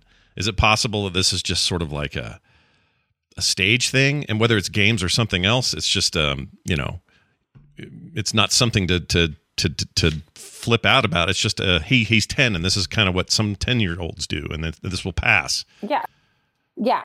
And and yet also, I mean, I don't know when's the last time you met a 40 year old competitive person. They still exist. no no that's true and i shouldn't you know and i haven't seen abe in a long It's time It's not that so- it goes away, Right. it's that they learn how to manage the feeling. right So I think the temptation is to is is to stop the stimulus that creates the big feeling, and then we can all just feel better, right? But actually, maybe if we thought of parenting a little differently, like it's to help them tolerate the big feeling, know what to do with it, know how not to harm anyone else with those feelings, but they're perfectly safe to have, perfectly okay to have. Mm-hmm. So I'll tell you the end to Abe's story is not that he's not competitive anymore, is that he has really struggled with that, does not like how it makes him feel to get too competitive. And so he has just decided individual sports is the way he does that, or he likes to compete with himself at the gym as opposed to getting on a team and losing a game. Like he's just moved his life to where he feels better about that. Mm. Um, I don't think I did the whole thing right. Um, he does have a lifetime ban um, from League of Legends. I'm not sure. If it's still in effect okay uh, Right. Now, granted, when he moves out, he can break that ban because he'll have his own, make his own decisions. But at a certain age, around I want to say it was 12, he started playing League of Legends with all his buddies, and it turned him to, uh, I mean, a demon. Oh, So God. Okay. we got to a point, and whatever the design of that game is, and you guys would know, I have no idea, but the design of that game w- is like code to destroy my son's brain. It doesn't work for him. So that's where, uh, on one hand, yeah, we're going to work on feeling your feelings and managing big feelings, and what do we do this, and lots of safety to talk about that, and it's okay. But that was really detrimental to him. yeah So when we finally gave him a lifetime ban, Uh, Yeah. By the way, some actually uh, some point of correction, just so the chat understands, because I saw some people make an assumption. Wendi's saying that she banned him from League of Legends. Yeah, he did not not, get a Legends, lifetime ban from League of Legends. All right, Is that They even a haven't- they thing? haven't banned him. that is Oh, a I'm thing. sure. You can be banned Okay. for like toxic behavior and stuff Oh, like that. okay. Sorry, Yeah. that, I'm I'm so unfamiliar with that world. But It's um, It's no, all it's a parental lifetime ban.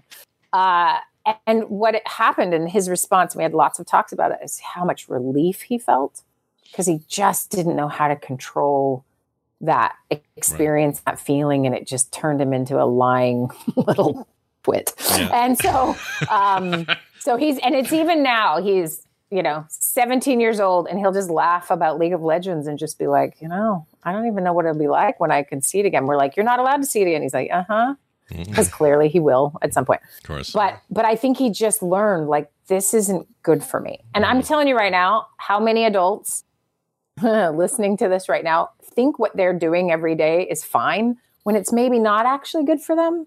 So this is a normal part of life, mm. right? Um, sometimes you know, and then other times you don't. Like I have a client very suicidal at the moment. We're doing lots of things to make sure that that, that she's okay. And the number one thing I had her do immediately was get off all social media. Yeah. And within a week, she's like, I cannot believe the difference in my brain. Mm. I mean, that alone was better than inpatient treatment because what it did for her particularly was stopped the the scrolling and stopped the comparing to everyone's life and even though she didn't think that was happening at all. And it's because our brains are stupid and funny. Mm-hmm. Right? Anyway, and so you take this child, this is a great opportunity. First of all, that's why I want you to do all your own checking first. I have no problem with League of Legends. I had a problem. I, I had a, am I a good mom moment, right? Like, I got to help this kid, right? So you can do that checking first. And then you can also say, is this just me not being cool about video games? Or is this just me not having, um, handling big emotions? Or is this harming my kid? There is a real question there. And that's what makes parenting so hard. If it was just crack down or do whatever I felt like, I mean, there's a price to be paid for that kind of parenting. The Mhm. harder parenting takes longer, which is checking your own garbage, um, you know, working as a team if you're partnered, Sure. and then what is best for this kid. And so sometimes it really is to have that boundary, like, all right, let's let's take a break from this. Um, or is there some other way that we can enjoy games and you don't have to feel all those things if you don't want to, you know? So so it's just a lot more talking and not so much what I think video game playing as a family is, which is relaxing and escapism. And hey, we're just doing like it, it, it makes it something else. It's like if you're going to play card game with somebody you don't know real well and suddenly they're screaming and flipping the board over. Mm. You're like, yeah, we're not going to do that again. Yeah. I had, friend, I had it's friends. understandable. That, we had neighbors that did this with Catan, uh, uh, Settlers of Catan, which is the Yeah. most chill game. You should never have to freak out playing Settlers of Catan. You just shouldn't. But this husband wife team were so hardcore on each other and mad and upset. And at one point, one of them got up and threw their pieces everywhere. And I remember turning to Kim and going, "Th- "We're never doing this again." we now we now have a thing that we we can never do with Yeah. this group of people. Yeah, again, or and I was in my twenty. I was in my twenties where I, I gave a lot more craps about things like this, and I was just like, I'm never doing this again with these people. This is like Yeah. never going to happen. Today, I'm not sure we'd ever start the game because I just have like an inkling that these are going to be those people, you know. But back then, I was like, whatever. It's everybody. will just try. But what a nightmare. Yeah. So yeah. and that is probably what the emailer is also tuned into is nobody likes a sore loser, right? We we have phrases in our lingo. Mm-hmm. Nobody likes a sore loser. right. That's exactly what Abe is. That's what this kid is, Yeah. right? Yeah. They feel it so deeply and then they make it, it comes out, right? Yeah. So sometimes it, it may be just a question of having some some conversations with this kid, offering some skills, offering ways to think about it, offering a break. There has been many, many times I have asked parents, you know, they're like, what do I do? I'm like, stop the privilege that is happening Mhm. and have a calm, like reorientation and then go back to it. Right. And what kids usually do is it's such a relief because they don't have the skills yet to handle the thing. Right. Mhm. And then you give them some skills, you walk through it, you you know, you ask him how it feels in his body. Like what is going on for you? Not in the moment. Remember my rule. You don't have a conversation about sex in a bedroom.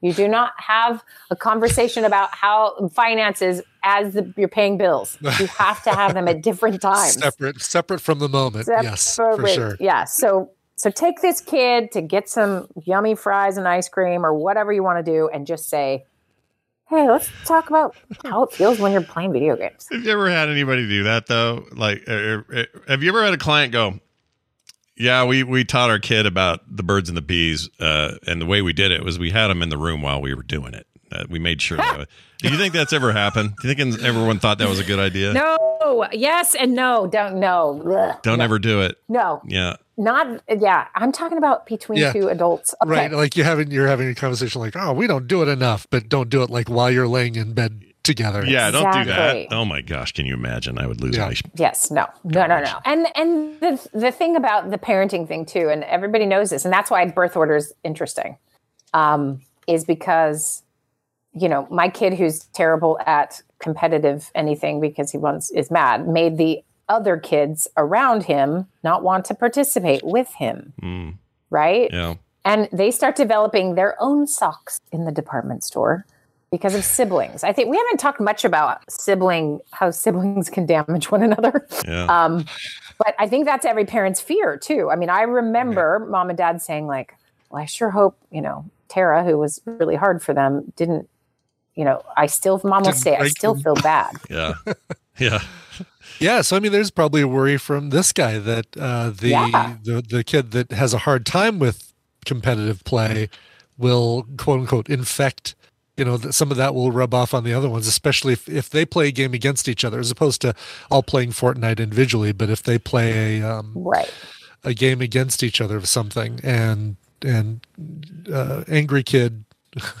I just don't want to call him problem kid, but the angry kid's Yeah. not a whole lot better. Yeah. But uh, you know, he gets uh, becomes a sore loser about it. That could rub off on the the other one, or a sore winner might even be worse, right? Oh, yeah, sore rubbing winning it in is- the other one's face could turn the other ones into sore losers. Yeah, good point. Yeah, and so you're you're maybe acting out of that concern, which then means it's harder to be a little more clear eyed, right? Mm-hmm. Um, a- into helping this kid get what he needs. You just want him to stop harming your other kids or Right. causing distress in the family or more stress, right? So, and and I can say this because I have four children. You're neglecting one of them at all times, at least, right? and one is one is screaming for more attention than the others for reasons, Sure. or you know, and so this is not easy. Um, and it feels like oh, one more thing to do when we're just trying to have fun. Um, but sorry, you signed up for it when you kept having babies. Um, and it's it's tricky. It's really tricky, and I, I do really empath- empathize. But I do think if you can give a little more individual attention, and I'm going to give you a little secret to to do this that I think is really powerful. It works wonders with adults and really well with kids. If you can get yourself in the right mindset to do it, and that is to help, like Brian, you were saying, angry kids know better. So the problem kid or the angry kid, as if it's a whole Right. person. It's not, Right, right? exactly. And that's why you hesitate because Mhm. you that's not what you mean. No, But I a just way wanted to some way of identifying the kid in, in just a few words so I could. Yeah. yeah. Good. So without labeling anybody, you, what you can do is help them not label themselves, right? Because I, I think that happens naturally, especially with lots of kids, is you kind of have you're the helpful one and you're the stupid one and you're the angry one or you know whatever. Um, it's shortcut, I guess, for managing a crew, but y- you know, is to talk this way. So, for example, you you take the kid to dinner by himself, okay? Yeah. Start there, and you say, you know, let's chat about something. So it so- seems like sometimes a part of you, a part of you gets really angry Yeah. when you're playing video games. Sure. So not you get really angry, a part of you is really angry. hmm And then let's talk about that part of you. So what's it like? Right? What do what do you experience when that's happening? Just walk me through it. And then he's going to talk about what it's like. But you'd you be, you'd be surprised. The ten year old, the ten year old's smart enough and been around long enough. They're gonna- they're gonna say they're gonna they're gonna educate you on how that feels if you don't know. Exactly. They really will. Exactly. Yeah. But if you are telling them they are angry or you're, you know, and this is really a subtle language difference. I'm just saying you get really angry to a part of you seems really angry. Yeah. And so what you're doing is just giving them a little space. The other parts of them, the part that knows and feels really bad that that happens, is allowed to be there, right? Yeah. And so there's lots of, and we all talk this way, right? Like, oh, a part of me wants to do this, or a part of me just wishes I could blah, blah, blah. You know, it's not 100%, it's just a part of you. And so anger is a really important part of us. It's a protector, it is power. It gets a lot of people to behave differently. Notice it gets you a dinner in this case, right? Yeah. Like it is powerful. And so you're you're basically helping your kid talk through what when this part's sort of running the show, what it's like. But that part isn't always running the show. And so the more they can just sort of have a little space or separate, the easier it will be the next time they're playing is okay. It sounds, seems like a part of you is getting really angry again. You know, take a breath. You know, whatever kinds of coachings or help you want to give them and skills around sort of managing um, when that part takes over. You're going to also show them it's not their the, their whole self. Yeah. They are not bad. Anger is not bad. What happens is if we do this very quickly, we just go like shut it down and don't act, and we use our anger to stop their anger. Right. And I'm speaking from experience. Yeah, I was gonna say this is a direct thing you you dealt with. I, I forgot about the League yeah. of Legends thing. Oh, I'm not it- done. Yeah, you're not done yet. but like, here's isn't the it? It's so. part is yeah. I know exactly how I'm screwing my kids up. Yeah. You guys just get to sort of think about it every once in a while. I know exactly when I'm doing it. but isn't it isn't it funny how like um I know this is probably true of every family dynamic with multiple kids, but you think because genetically you're bringing in, you know, you're bringing together the same genetics and somehow the kids are all going to come out identical and behave the same. And I'm sure that's true of some families. I mean, I know some people where all the kids seem like clones of each other, but it's mostly not true. And they're all so different. Like Elliot uh, and and uh, you know uh, Abe could not be more different. Those two kids, Oh or or Peter so for that matter. Peter's like a whole other stratosphere of different from those other kids. Same with my kids; they're all Ah. so diverse and different. And there's just no one size fits all. It might be one size fits all for certain activities. You know, they're all maybe they're all fine with video games and don't get overly competitive. But boy, with four of them, you're really not. Your odd the odds are against you for that. And so none of this should be a surprise or I don't know. It's a chance for you to really get into it with him and understand where he's coming from and come out on the other side with just a better relationship with that kid, you know? Yeah. I had to do this. no, I mean, if this is the second kid or third kid or fourth kid, you have a some idea that there's different stages. But like if it's your oldest, that can be particularly hard because you don't know. Everyone grows out of a lot of things, Mm-hmm. or it morphs or changes. I thought Abe would be, you know, a, a fiery hot ball of fight every second of his life, and he really has learned some different skills and can handle things very differently. In fact, sometimes someone's he's they said, "What are you interested in doing?" He's like, "Ah, "I'm thinking I might be a lawyer." And someone's like, "How? You don't take anything seriously." I'm like, "Whoa, you have tricked them." because Yeah. you do take things seriously. But he's really worked to to relax that part of him that finds winning a game is the most important thing in that moment. He's figured figured that out. There's plenty of adults who have not figured that out, right? Yeah. And so you're you're expecting a 10-year-old to do something that who's the dude terrible coach that throws chairs and Oh, abusive uh, Bo- my, a Bobby- Knight, something Knight, Bobby Knight. Bobby Knight, that's Bobby what I was Knight. thinking of. Yeah. Um I'm I don't know. Well, I've I think it was Bill analyzed Bobby Belichick, but he just throws deflated footballs. That's right. That's right. He just throws the game. So, Yeah. so there is just you know lots of evidence that this is a lifelong journey, and you know, sort of having building a foundation. I, I always tell people, listen, it's hard to hear because it's so exhausting, but, but parenting is a long game, Yeah. a long, long game, Yeah. and you are creating the relationship with your ten year old now around this topic um, that is going to last for a long time. And you can always change it and do something differently, but you have a great opportunity to start to build some building blocks because there is something showing up for this kid right now, Yep. you know? You're right. By the way, Bobby Knight's still Exhausting. with us. Uh, Bobby Knight is mom's age, and uh, he's not he's not throwing chairs anymore. He's throwing diapers now. So, uh, Oh, yeah, full when, ones. Only when he's upset. It's fine.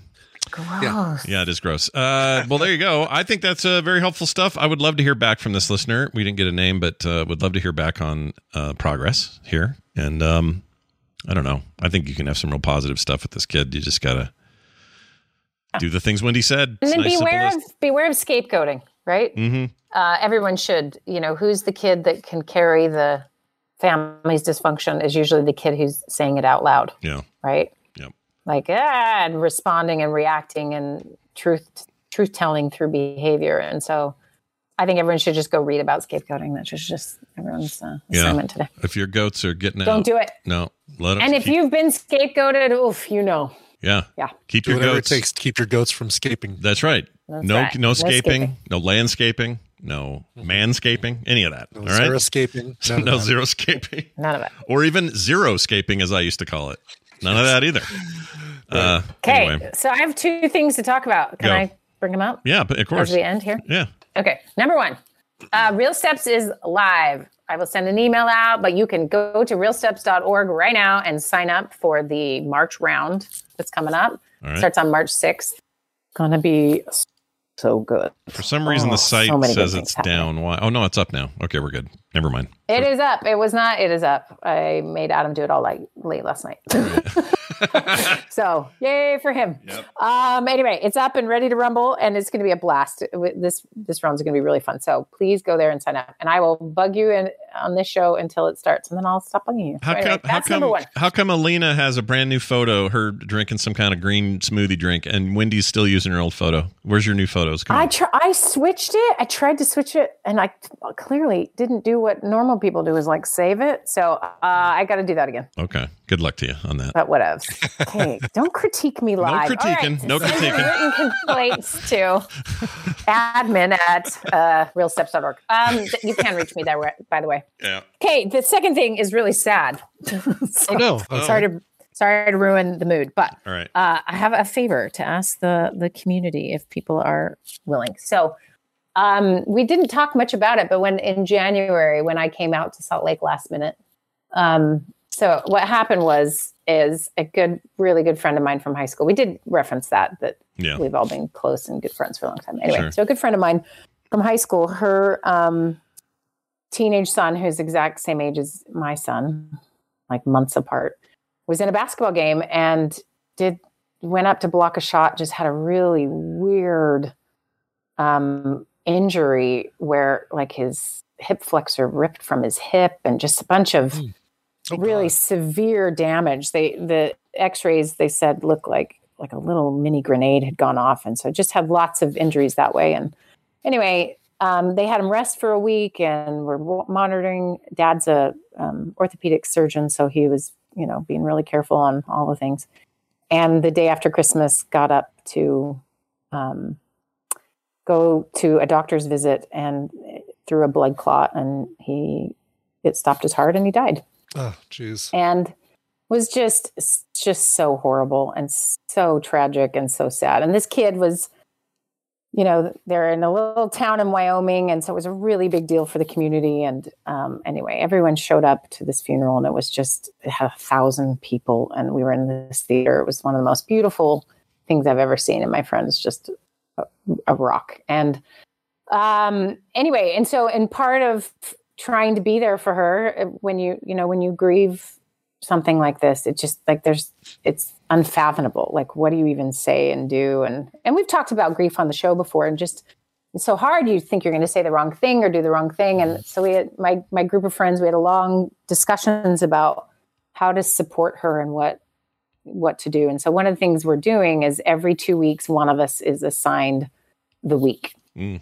and it's grieving with them and and honoring him in some way and just making sure we still talk about him his name's max um, and you know just sort of allowing that to always be okay that because we have five 17 year olds among us so we all have kids who just keep going Mm. and that that kid has stopped in Yeah. time and it's, it's heart wrenching so i thought everyone's kind of doing different things. He was a big uh, he was a fan of a certain team. So one friend got him a bunch of like jerseys with his name and his basketball number on it and stuff and that was one week. And another week someone's sending her to like a spa. I- we're just trying to do nice things.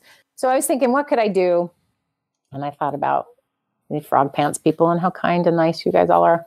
And I thought, you know, one of the things I think, you know, this kid was such a good kid, um, just like normal and sweet and nice, and just so hard, and um, is just some some way of honoring him. And so they have actually started a scholarship in his name. Mm-hmm. Um, I don't know if they've decided which where the exactly the money will go, but they're just you know collecting it in his honor.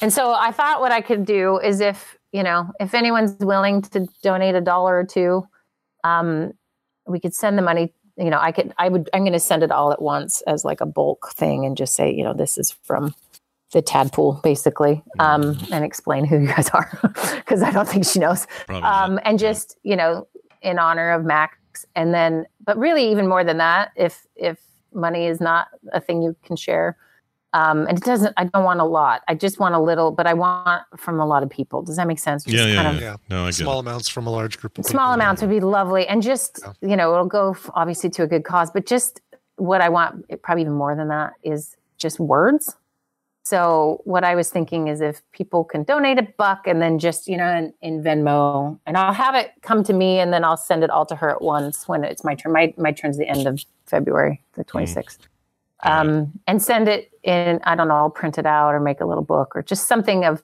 just people sharing like that he's not forgotten. Um, and you can look him up. His name's Max Sorensen. You can see his um, his obituary online is beautiful and amazing. And um, anyway, and just I don't know. I mean, this is hard for me to ask because I it's very personal, obviously, but Sure, it also just I just think I don't know what else to do. Mm. And this community is always so good when people are don't know what to do Yeah. and need help. No, so that's absolutely true. I would love to do that. Um, is there? So, do you want to give out your your Venmo name? Yeah. So Okay. I'll do it. Yeah. So then I can just do it uh uh all at once. And, Sure. Yeah. Like, I'll present whatever. Um, and then people can just email me uh, anything if you don't want to do it through Venmo. Um, you could just email it. Actually, do it at admin at Real Steps. Actually. Okay. So, Um, ad, admin at realsteps.org is yeah. the Admin email at address. realsteps.org. Yeah. And then I'll just collect all of that. And you don't obviously have to put your names or anything else, even if it's just a sentence. Um, maybe where you're from. I th- the kids lived all over the country, and is he just like had plans to travel the world. I think it'd be sweet for him to just see that people all around the world are good and their family. Um, anyway, and so my Venmo is just at Wendi Dunford, W E N D I D U N F O R D. Done for. And there's a so- picture of me making a stupid face. Well, that's, that's what we Johnsons do on our social accounts. Uh, Yeah. So, So Wendi, but don't forget the I. It's Wendi with an I, you guys. Uh, Wendi with an I, Dunford. Yeah, W N D I. Yeah, Wendy with a Y Dunford is happy to get all the extra money. Uh, She has sometimes sent her. me things. Oh, really? Do you get Yeah. do you get stuff from? The, Yeah. Oh, weird. That's It's weird. happened before. Uh-huh. I get Scott Johnson Um, stuff here so- and there too. So thanks, mom and dad, for naming us weird. I appreciate for our it. basic names. So at Yep. Wendi Dunford with an I, and then you could just put any message there, and then I'll just keep track of all of that, and then I'll let you know um, at the end how it goes, and uh, that would be really sweet. Yeah. So if anyone's in the mood, feels like that's something they want to, Yeah. especially if you've lost anyone, I think you kind of get it in a way that just you don't get it till you get it. Um, Mm-hmm.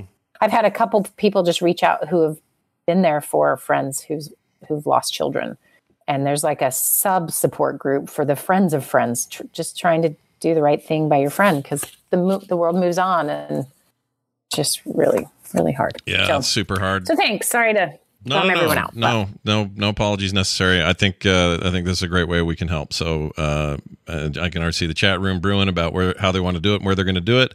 That's good to Mm-hmm. see. If anybody's uh, listening at home and you want to contribute, again, that is at Wendi Dunford with an I for Wendi Wendi Dunford on uh, Venmo, or uh, email her directly if you want to do it a different way at admin at realsteps.org.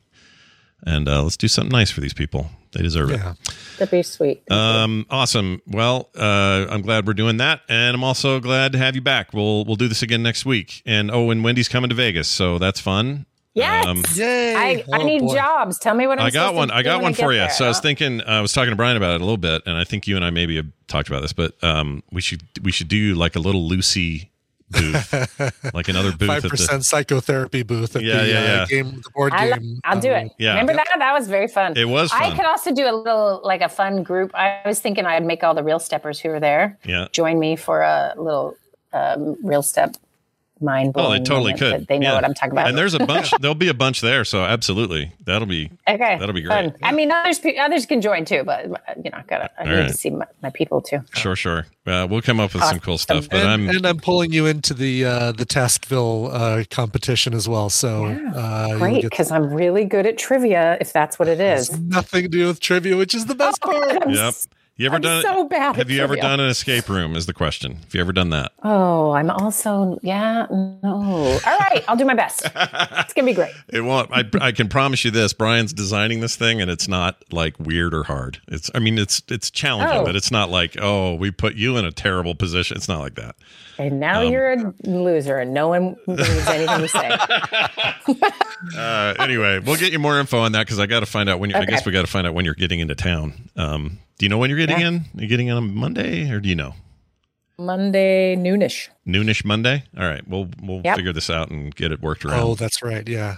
Uh, but anyway, I'm very excited to see it because I don't get to very often, and then that will Yeah. that will soften the blow of having to deal with all our relatives in July when we have our family reunion. That'll exactly. be great. Exactly. Uh, we'll take it easy. Uh, All our best, and tell uh, remind uh, Abe for us that um, it's better to have your mom ban you from League than Riot ban you from League of Legends. okay, because he'll never He get back in appreciates that it. way. All right, we'll see you later. Yep. Uh, all right. Well done. Yeah, so you kind of need her there early for this, right? Or how does it work? I'd like, yeah, if I could get her there early for it, then that would be great. Like, but uh, totally understand. You know, um, we can we can figure out see if it, if we can make it work. I was hoping to do all of the for the folks who have to do all the editing, hoping to do all that stuff for Sunday. But maybe there's a way around it. Maybe we can figure something out. Put that Kevin KT data to work, man. Oh, by the way, Yeah, yeah. that would be the perfect. So last year's project, which kind of had some trouble with audio. I know you Yeah. guys are accounting for all that this Uh-huh. year, but if Yep. you had a situation where you're like, "Crap, we need to very quickly get audio that was distant and make it better," that oh, yeah, Adobe that- thing is actually audio- good that for that. Adobe thing. yeah. Yeah, that's actually legit good for that sort of stuff. that's so. not bad. Yeah, it's actually a really good Yeah. uh, way to do it. something to think sure. about. Uh, all right, that's the uh, that's the end of this here show that we did here, and uh, I really enjoyed it today. But guess what? There's more content coming. Brian, tell me about Coverville today. What's going on? Yeah, Coverville today is not going to be today. Oh, shit. Had a. Uh, yeah, no, no, that's right. I was going to have to announce this anyway. Um, got a client meeting this afternoon that is going to take most of the afternoon. However, I'm putting stuff together for a Barrett Strong tribute episode. Um, a lot of the old Temptation songs, like the biggest songs by the Temptations, um, the song "Money," that's what I want. Uh, is uh, you know Barrett Strong? So many of that old those old Motown songs are Barrett Strong, and uh, so we're gonna have a tribute episode for him because he just passed away in the last week. So far, of the five episodes of or four episodes of Coverville uh, this year, three of them are tribute episodes to people we've already lost in the first part of this year. It's like, oh no, slow down, 2023. Sure. Uh, anyway, so that'll be coming up. Just keep an eye on my Twitter. I'll announce it, and uh, if you're subscribed to Coverville, you'll just get it automatically as to when it happens. Nice. Uh, obviously, look forward to that. Skim Yes. today sometime. I don't know when, but Kim and I will be sitting down for a Skim episode today. Depends on a couple of things with her schedule, but uh, we should have an episode today. Core tonight for sure at 5 p.m. Lots to talk about there. If you want to hear the sad tale of somebody who's bought Hitman 3, aka Hitman World of Assassination, three different times. Well, tune in and find out why I did that. Um, I got a story around that, and it's uh, that game's awesome. Oh my gosh, it's so good.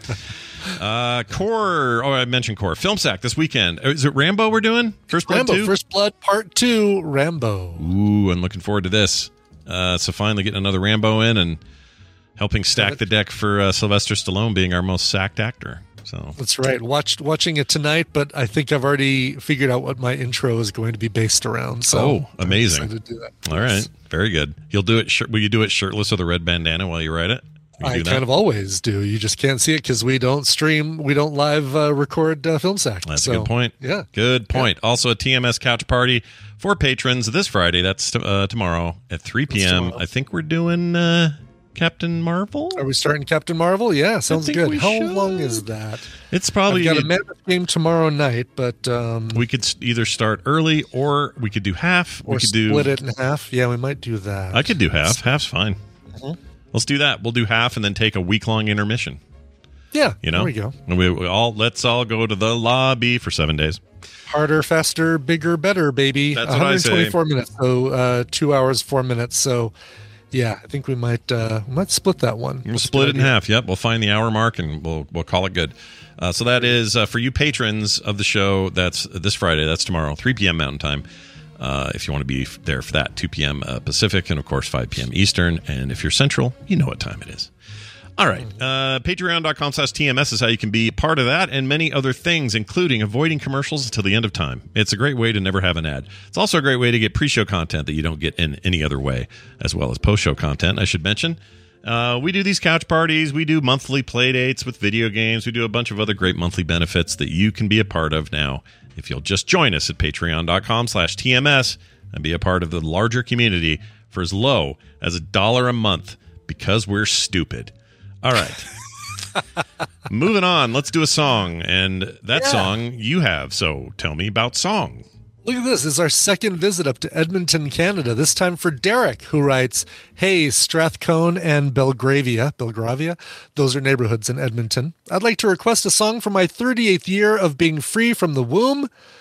Uh, came out, uh, or his his request was for February 1st. So yesterday. Not too bad. Nice. This year's been hell for my mental health, and it's a damn good thing I have you two and everyone on TMS to listen to. You all make such a huge difference. I hope you realize what amazing things you do.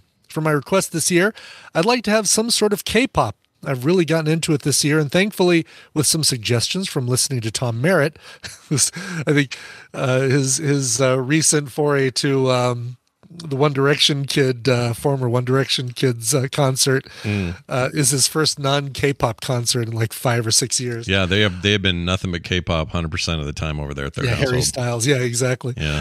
Uh, I've been expanding my horizons. I'm not sure what kind of covers are out there, but I know you can find something awesome. Once again, thank you so much for the show and everything that you do, Derek in Edmonton, Canada. Let's party.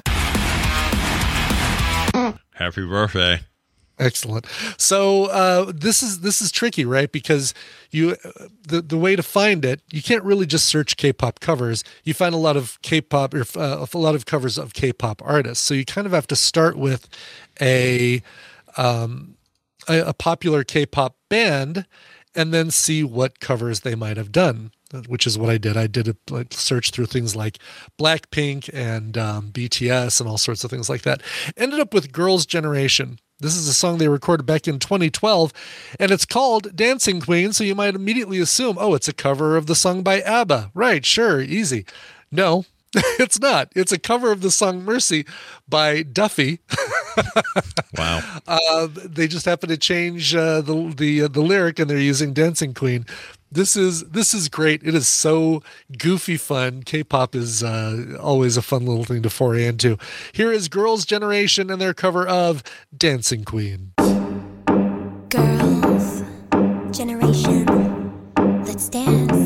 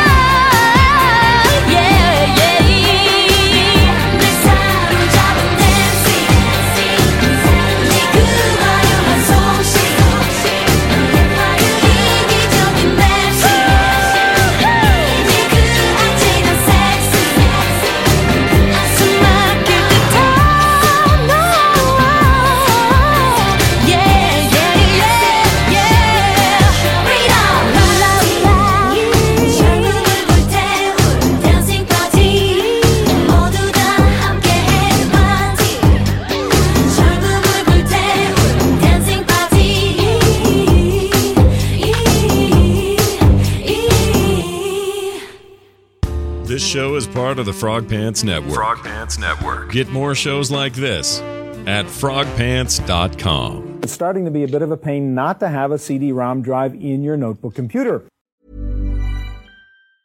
Even when we're on a budget, we still deserve nice things. Quince is a place to scoop up stunning high-end goods for 50 to 80% less than similar brands. They have buttery soft cashmere sweaters starting at $50, luxurious Italian leather bags, and so much more. Plus, Quince only works with factories that use safe, ethical, and responsible manufacturing. Get the high-end goods you'll love without the high price tag with Quince.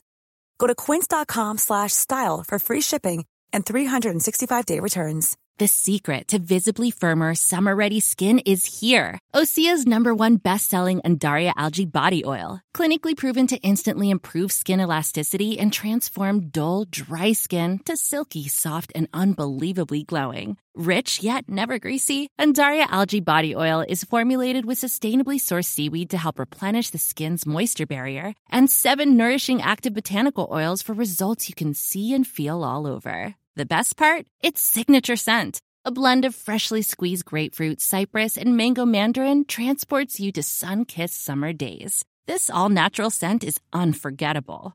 Everything Osea makes is clean, vegan, cruelty-free, and climate-neutral certified, so you never have to choose between your values and your best skin. Get healthy, glowing skin for summer with clean vegan skincare from Osea.